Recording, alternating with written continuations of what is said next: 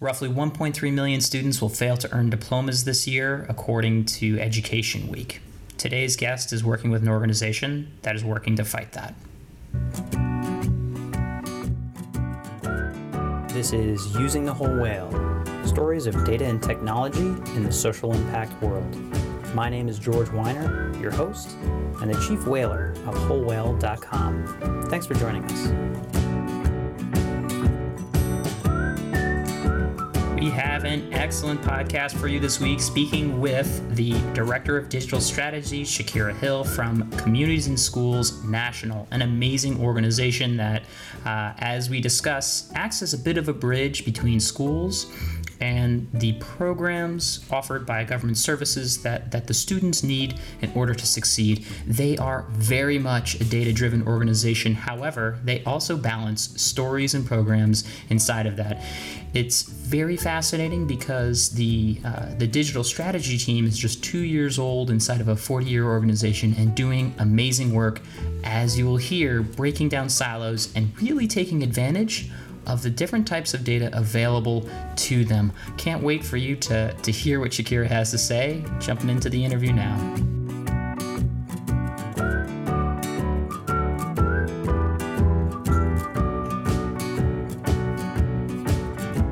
I'm here with Shakira Hill, Director of Digital Strategy of Communities and Schools in the National Office. Shakira, thanks for joining us.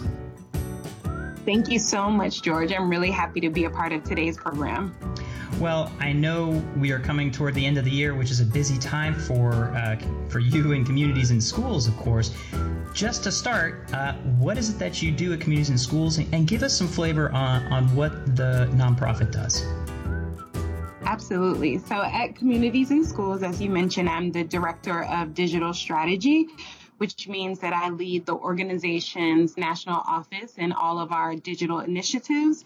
That's everything from website user experience, managing our social media specialists, looking at our digital content, working with our digital content specialist on areas for infusing new digital content innovation and opportunities to establish some long format storytelling.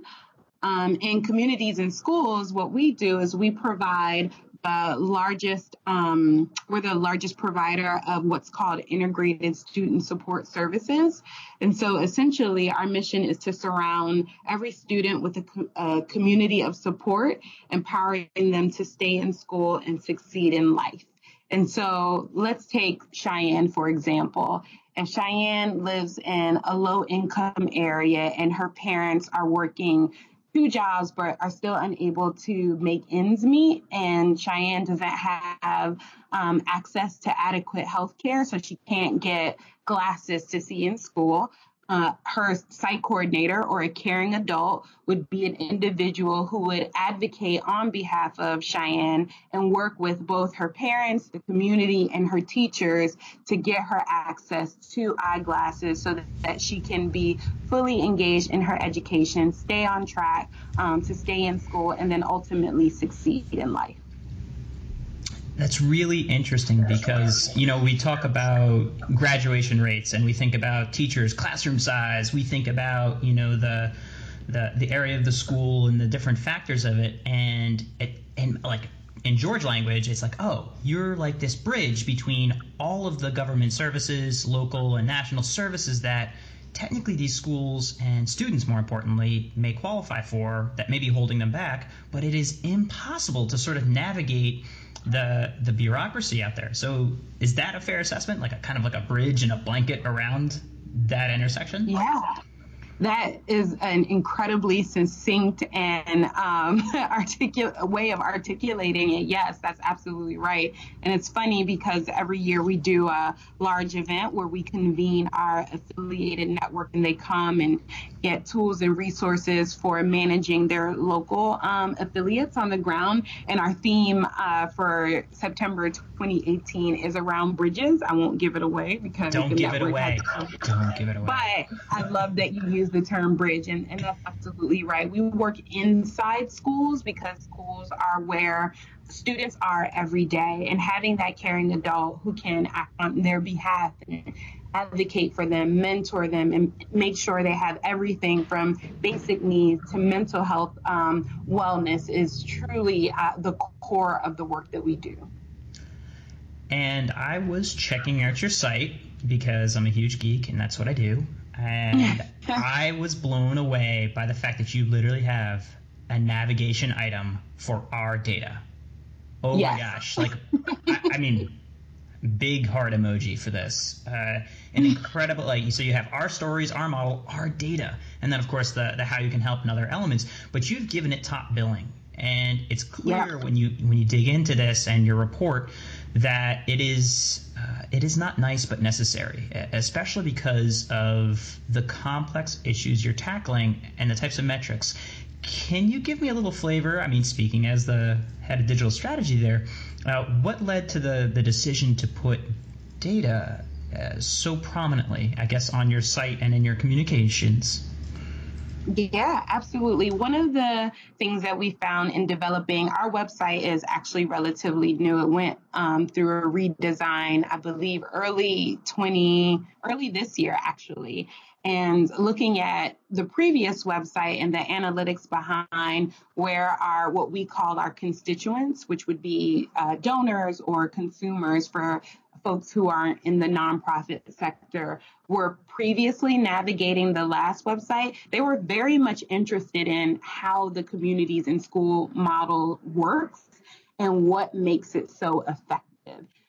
We are a learning organization. We have a robust and incredibly brilliant research team who puts out reports and data all the time. We wanted to make sure that we married the data with these rich stories that we're telling about the impact that our site coordinators, so that caring adult, are having in these young people's lives. And we wanted to bring that to the forefront so that our donors and our policymakers and our educators who were interested in the work that we're doing understood why that it was working. So 2 reasons, just to bring it home for listeners, were that we knew this was a space where interested donors and constituents were already digging through. And we know that by saying we have a proven model that works, we had to defend that. And so bringing it right after our stories was a seamless way to show folks that we have these powerful stories where here is the data that supports how we're integrating our model into their lives and why it's so effective. It's interesting, and I really want to dig into this because I think for the sector and the people listening, it's, oh, sure, if we had the budget to do that, of course we do longitudinal, double-blind studies that are, reported with data scientists and whatnot. I think for you all, though, it's hand in hand. It's like, I don't think you could maybe get the attention of investors and also maybe the focus of your staff without some of these numbers. And just to share, because I'm on the site, you're looking at 1.48 million students served last year, 2,300 schools. But more importantly, you can then look at numbers like, something as nuanced as 88% of your students met or made progress toward their academic improvement goals, which is like a lot more nuanced than, let's say, your 90% of our students stayed in school, 99%, I should say, of your students stayed in school. Like that's a big number for that. Talk to me a little bit about how this evolved inside of the organization and maybe a bit more about what goes into collecting these data.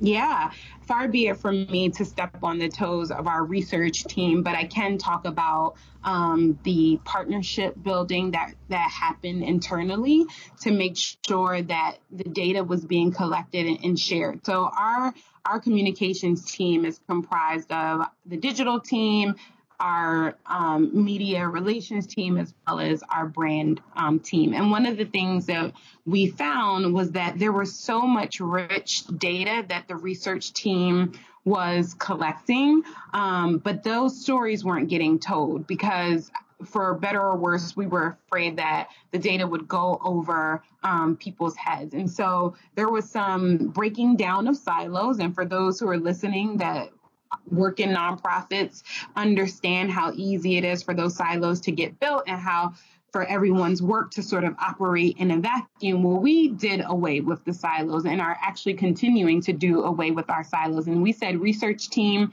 we want to bring you to the table. We want to hear more about the data and the reports that you're putting together so we can share that, so that we can externalize it, making it palatable for everyday folks. So individuals who want to give a check don't necessarily understand where what their money is going towards.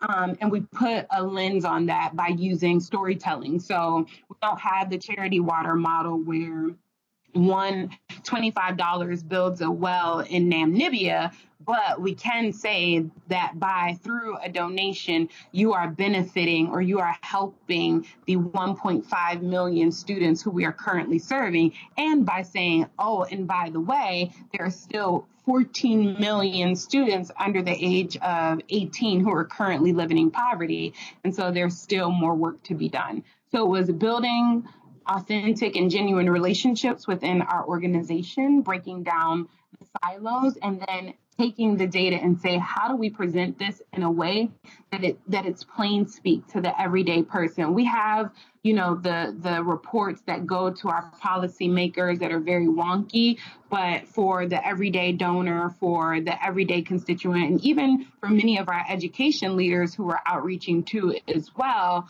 we're breaking those numbers down in a way that they can understand. We're providing that data visualization that directly impacts them and their work and shows that by contributing to communities and schools, they are making a difference.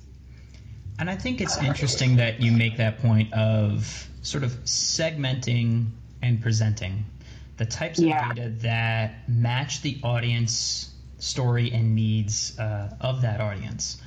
On that, I'm kind of interested, actually, as with all of these numbers floating around, my other knee-jerk reaction when I see like a page of just number after number, all impressive, is that, if you give us all of the things, none of the things matter.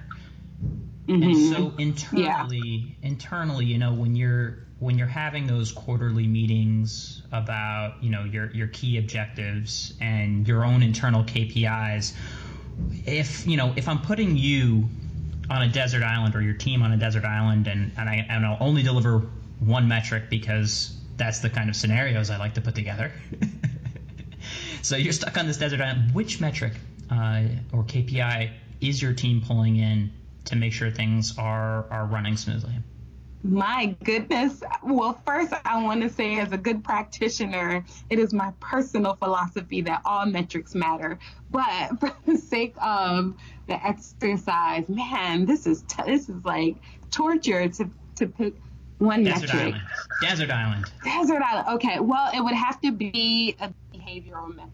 It would have to be a metric that allows us to understand the behaviors of our constituents a little bit. It would probably be average gift, like how much someone is willing to contribute to the organization, because that gives us the ability to forecast what our capacity is in terms of impact. If we know what our average gift is, and if we understand what capacity we have to bring in unrestricted funds, we can forecast and project how much work we can do and in what communities we can serve going forward.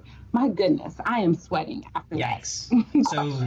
So we switch here into your department, right? And this is the interesting thing, because if I pin down different departments, I would get different KPIs, which is fine. Right. And as we move to the end of the year, I'm looking at your annual report, which is stunning with the key findings, and I imagine you're pushing that out there. What are the sort of things that you're now focused on moving into Q4, which I imagine is it's the big season. It's big season of giving. What kind of efforts are you looking at in terms of making this report work for you? Absolutely.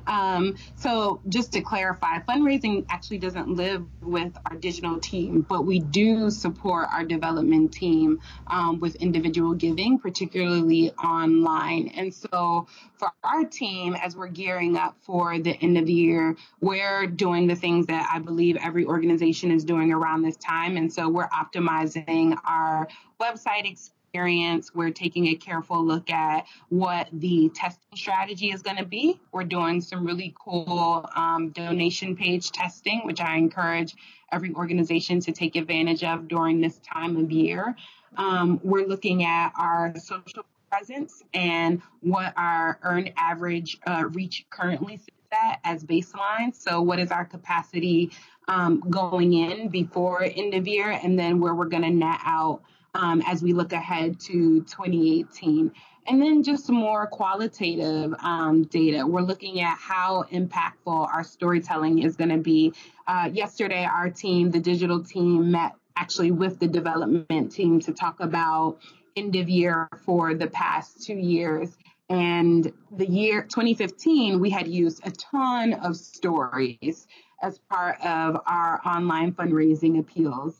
It felt overwhelming for both teams in that year. But then in 2016, there was not many stories used as part of our fundraising efforts. And we found that there wasn't a lot of incoming donations online. And so as we look ahead for December, we're finding that right balance of how to tell the stories, what kinds of stories will resonate with our constituents, particularly because we don't have that immediate direct impact model like a Tom's or a Charity Water may have. We have to be even smarter about telling a rich story, telling a student story, which can sometimes be very complicated. I mean, our students deal with a myriad of issues, but also not overwhelming our constituents, making them feel like, well, if I only have $25 to give, is that really making a difference? So we're looking at our user experience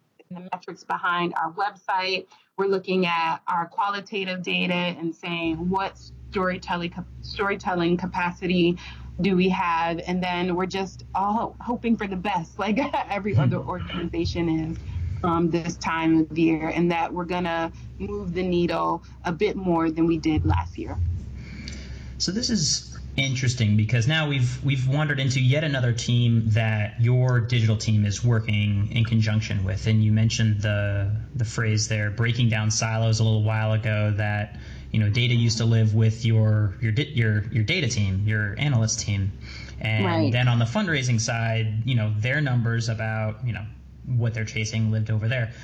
Can you talk to me? Just give me a visual, and for people listening, give me a visual of what does your team look like in terms of size and expectation, and how do you break those silos down? How many teams are you working with internally? Yeah. Well, our team, the digital team, is lean and mean. There are three of us. We have our social media specialist, Megan Hull, who's been with the organization for almost 3 years now. And then we have our digital content specialist, Elizabeth Newton, who's actually really new to our team.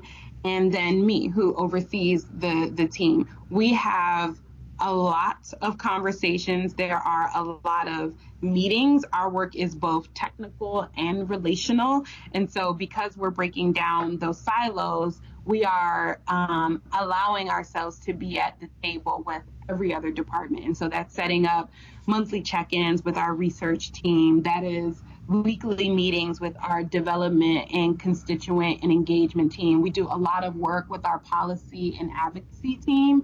And so we're forging relationships, and we're also making sure that every one of our colleagues and our peers also feels as though they have a seat at our table. They're bringing us to their table. We want to make sure they have a seat at our table as well. And so we do a lot of educating. We educate our peers on what it means to have digital impact. We allow them to bring their ideas. Just because they're not digital experts, it doesn't mean that they don't have good ideas. And we're doing a lot of knowledge sharing. I've learned a ton about policy and advocacy this past year because we have partnered with our advocacy team in a way that I just haven't seen across any other organization. It's amazing. How long has the department been around in general? The digital team has been around for about, in earnest, I would say the last 2 years. Mm-hmm. And you've spent 40 years in schools, according to the website. That's right. We're celebrating our 40th anniversary this year. Again, the numbers are crazy. So like, it seems like this is a absolutely critical department and only around for 2 years. It's a bit of a new, maybe even a bit of a risky move. Obviously, I'm talking to the director, so I'll choose my words carefully. But, you know, I see this a lot in organizations dealing with, all right, we've got the social media person over in communications, kind of. We've got the analyst maybe, or the fundraiser over here. Why centralize this? What sort of benefits do you think the organization has seen as a result of this shift? Having the digital team centralized. I think it's important because not having the digital team centralized runs the risk of throwing spaghetti at the wall and hoping something sticks. We do operate as an agency where our peers come to us as our clients. And even though they're our colleagues, we present our recommendations to them in the way that an agency would their client. And so we're taking all of the requests and the pain points and the initiatives that they're running, and we're as a team sitting down, we're developing content calendars, we're developing strategy maps. We are giving the digital lens to the work that they're doing. By not having it centralized, I don't have faith. Not that I don't believe in my colleagues, but I understand that everyone is trying to hit their goals and objectives, and that digital often becomes an afterthought. Having our team centralized makes sure that we are also meeting everyone's goals and objectives while also looking at what it means to digitize the work and the science behind doing that thoughtfully and carefully. And, of course, giving you the time to do this very interview, which I appreciate. Yes. All right, Shakira. Well, are you ready for the pro versus con game?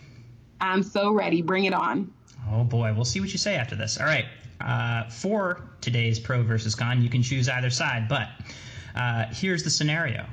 We're at communitiesinschools.org, the website redesign moment, and you have to take the argument for, in your navigation, putting our data first or our stories first, ultimately arguing, do stories matter more or do data matter more for the purposes of our communication? All right, I'm gonna go pro for our stories going first, and I will take our data then. Okay, I will let you go first then. Why do you support that side? Okay. Well, we know that many of our constituents, we have labeled them as informed and inclined to care. And so these are individuals who are savvy and educated on the issues that many of our students are facing. And so by hitting them with data first, it's almost preaching to the choir. We want to put our stories first because stories have an emotional appeal to them. It allows us to humanize the issues, and it allows the donors and our constituents to relate to the problems in a way that, by presenting the data first, removes them. We know that individuals make decisions 80% likely because of an emotional reaction to a decision point. And so we want to first establish that emotional connection and then rationalize the decision with the data secondary. Interesting. And I would counter that. Our audience, as you mentioned, are intelligent. They do know the story of Jessica and Anne and fill in the blank. What our key differentiator is here is our data, is the fact that we're talking about 99% staying in school. And when our informed audience is already aware of the school to prison pipeline, that's the kind of thing that we can say down the road we are reducing the prison population by X%. Now let me tell you a nice little story about a student in the school. So our data should be first and foremost on the website. How do you respond? My response is, it's a well-articulated point. But again, I believe that humanizing the issue allows our constituents to take ownership of it. If we want these folks to stay as part of our community and feel as though they have an investment, they're not investing in the data and the outcome, but they're investing in Anne. They're investing in Kendrick. They're investing in making sure that these young people not only graduate, but that they are going on to succeed in life. The data is going to be there and the data is going to live to a point, but the impact that someone makes on a young person's life, no numbers can be put around that. In response, I have to say that it would be irresponsible not to wrap numbers around that. So many other organizations out there have the picture of the kid, the family on their annual report. And I feel like we blend into everybody else when we say yet another story and here are 7 success moments. And also I've been reading a lot about these millennials and the fact that they are all outcomes driven. They care about the impact as measured by, and they're not being fooled as much. Not that we're fooling anybody, but they're not being swayed as much by these stories as so much as like, look, 91% of our folks are graduated or received a GED. Like, that's real. And I think that's what millennials are looking for. How do you respond? I think you're right, George. And I wonder if in a perfect world, we could do both and present the stories and the data together like we've done on our website. All right, Shakira, that has been the pro versus con game, fiercely fought. Clearly, in this dialogue, our stories did in fact win. But I imagine, how similar is that to a conversation that maybe has transpired in the past for your organization? Spot on. And it usually, and I don't know if this is true for your past interviewees, but it's usually the comms team that's like, we need to put the stories first. And then the data folks who are like, we need to put the data first. And we did. I do, right? Like, I do believe, though, that we landed on a very good mix of both. If you go to our stories page, you'll see that we have a data strata that pops up. That has those numbers right there. So you're getting both. You're getting that student story, and that data lives right on that page, which is reinforcing everything that you and I just talked about. Okay. Before we move into our rapid fire, I want to go back to holistically the data collection and how that really is annualized. You're coming up to, the end of the school year, you begin to start thinking about what does that collection machinery look like? How big of an investment and focus is it for the organization? It is a huge investment here at Communities and Schools. As I mentioned before, we're a learning organization and we're very big on what some folks around here would say, failing fast. But one way for us to be able to do that is to make sure that we're collecting the right data points. Our communications team every year or every other year invests some of our communication dollars towards doing national research. Our research team is doing data collection every year by working with our affiliates across the organization to see what our impact is on the ground. Our development team is also doing their own set of data collection and working to best understand what our long-term value is for our donor list. And so it's a huge investment, but the impact of that and the sustainability of it is well worth the dollars. We have a high return on investment when it comes to the data collection. Maybe you can give me a for instance on that, because it seems like, for the folks playing at home, that you're like, wait a minute, you're investing all of this money in measurement when it could just be going right into the field. So do you have an example of a program that was modified, changed, or created even as a result of data that were collected and analyzed? I can speak more specifically to the work of the marketing team. When we looked at our brand awareness across the country, it was really important for us to understand where we benchmark in terms of how many people are familiar with not only just communities and schools, but the communities and schools model. And we found that there was a huge opportunity for us to be able to grow awareness of our organization's mission. And so we invested research into finding those folks who already knew about our organization and our model, and just learn from them that qualitative data, learn from them how they came about communities and schools, what resonated when they heard about the organization. We collected research from our site coordinators and folks who act as staff with communities and schools. And then we created a marketing campaign using the language, using the entry points that the folks that we heard from across the country shared with us.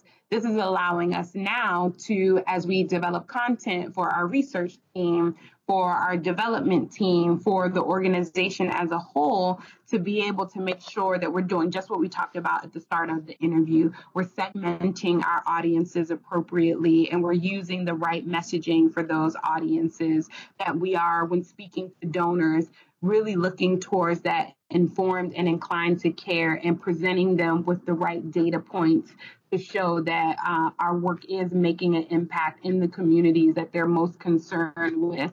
We are working with our policy and advocacy team on understanding what are the states that are still in need of understanding what ESSA is and the ESSA model, and how that makes an impact on a school district. And so organizationally, we're using this data to make strategic decisions about the programs, both by department as a whole, as we're looking at our strategic initiatives for the next 5 years. Awesome. Alrighty. Rapid fire round. Please keep your answers brief and focused, because we've got a lot of questions coming. All right. Alrighty. First one. What is one tech tool or website that you or the organization has started using in the last year? Tech tool that we've started using in the last year. Slack. How's that gone? We love it. I love it. I think we love it. We use it. Especially within the marketing and communications team, just because our work allows us to be so expedient. So it's been great. What tech dragons or issues do you need to slay in the next year or so? Yes, our website, and making sure that we are integrating into a CMS that is more flexible. What is coming in the next year that is getting you and the team the most excited? South by Southwest. Ooh. Our CEO, Dale Urquiaga, is speaking on the education track panel, and we're very excited to be a part of, one, just a cool experience, and two, having our mission shared in this really innovative space. Can you talk about a mistake that you have made maybe earlier in your career that has shaped the way that you do things now? I can talk about so many, but I think holding on to ideas for too long. When you're young, we have a tendency to think that this cool idea is going to be the next big and brightest thing. And having that closed-mindedness doesn't allow for diversity of thought to make the idea into something bigger and better. And so I had to learn how to hold my ideas with an open hand. Yes, I think it's great, but by bringing in different stakeholders and allowing people to poke holes in it, and maybe even giving up the idea altogether, I could have pivoted and learned things a lot faster. What is your key piece of advice for other nonprofits trying to tackle this idea of measurement and digital impact? So I have two pieces of advice, but I'll keep it quick, so we're wrapping up. The first is, don't be afraid of seeing your data in full view. I know that for organizations, in particular digital teams, the marketing and communications team, there's a tendency to want to use vanity metrics to defend the work. And so we gravitate towards the inflated numbers, but it's okay if there's smaller numbers or the less sexy numbers are showing up. all data tells a story, a powerful story, and it's important that we look at that story and be honest about what it's saying to us. And then the second piece of advice I would offer is don't be afraid to take the scenic route. I know that we live in a culture where everything is fast-paced and people want to move towards the thing that gets them to the fastest results, but most sustainable impact comes from long-term growth strategy. We've learned that as an organization, being here for 40 years, and we're learning that as a team, that the scenic route is what gets us to the most beneficial and sustainable outcome. What is something that you think you or your organization should stop doing? Doubting ourselves. Do you believe that not-for-profits should be able to go out of business? Absolutely. That means the work is getting done. And if you had a Harry Potter wand, a magical wand, for the industry, waving it across, that could change one thing, what would it do? Man, it would break down silos. It would allow more folks to come to the table with shared ideas, diverse thinking, and an openness to learn and to grow. If you could jump in the hot tub time machine and go back 2 years and 1 month to the initial creation of the digital strategy team, what would you do or say to that group or yourself? I would say, don't be afraid to go big. Come up with the big ideas, defend them, and stick together, because it's going to be an incredible ride. And on that note, Shakira, thank you so much. How do people find you? How do people help you? You can find us on Twitter at CIS National, again on Twitter at CIS National, or on Facebook, Communities in Schools. Well, this has been delightful and informative. Thank you so much for taking the time during your busy season to have this chat with us. Best of luck. Thank you so much. Thank you, George. This is great.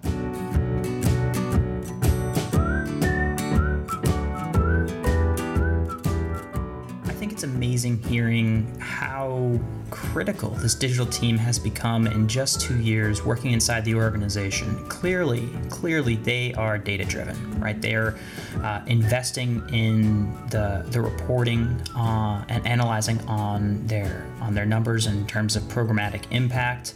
And it really shows. However, if data falls in the forest and no one's there to hear it, to analyze it, it doesn't go anywhere. And that's where that communication aspect, the balance of stories, the balance of using that in fundraising and on the website is so critical, because you have to operationalize it.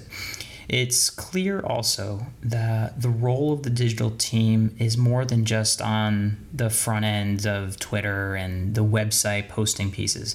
It's making sure the right people internally are mixing the right blend, we'll say, of sugar and spice, the data and story, that are making sure that impact is making its way to the front page. And I'd encourage you, please go to their website, check out that annual report. It's fantastic.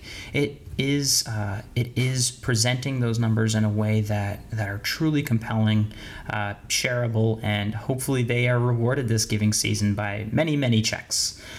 Well, that's all we have for you. This was episode number 79. You can find those resources at wholewhale.com/podcast, where we'll be listing the links that we discussed and tips for you to do more with your data. Good luck. This has been Using the Whole Whale, stories of data and technology in the social impact world. Resources, as always, may be found at wholewhale.com/podcast. Thanks for joining us.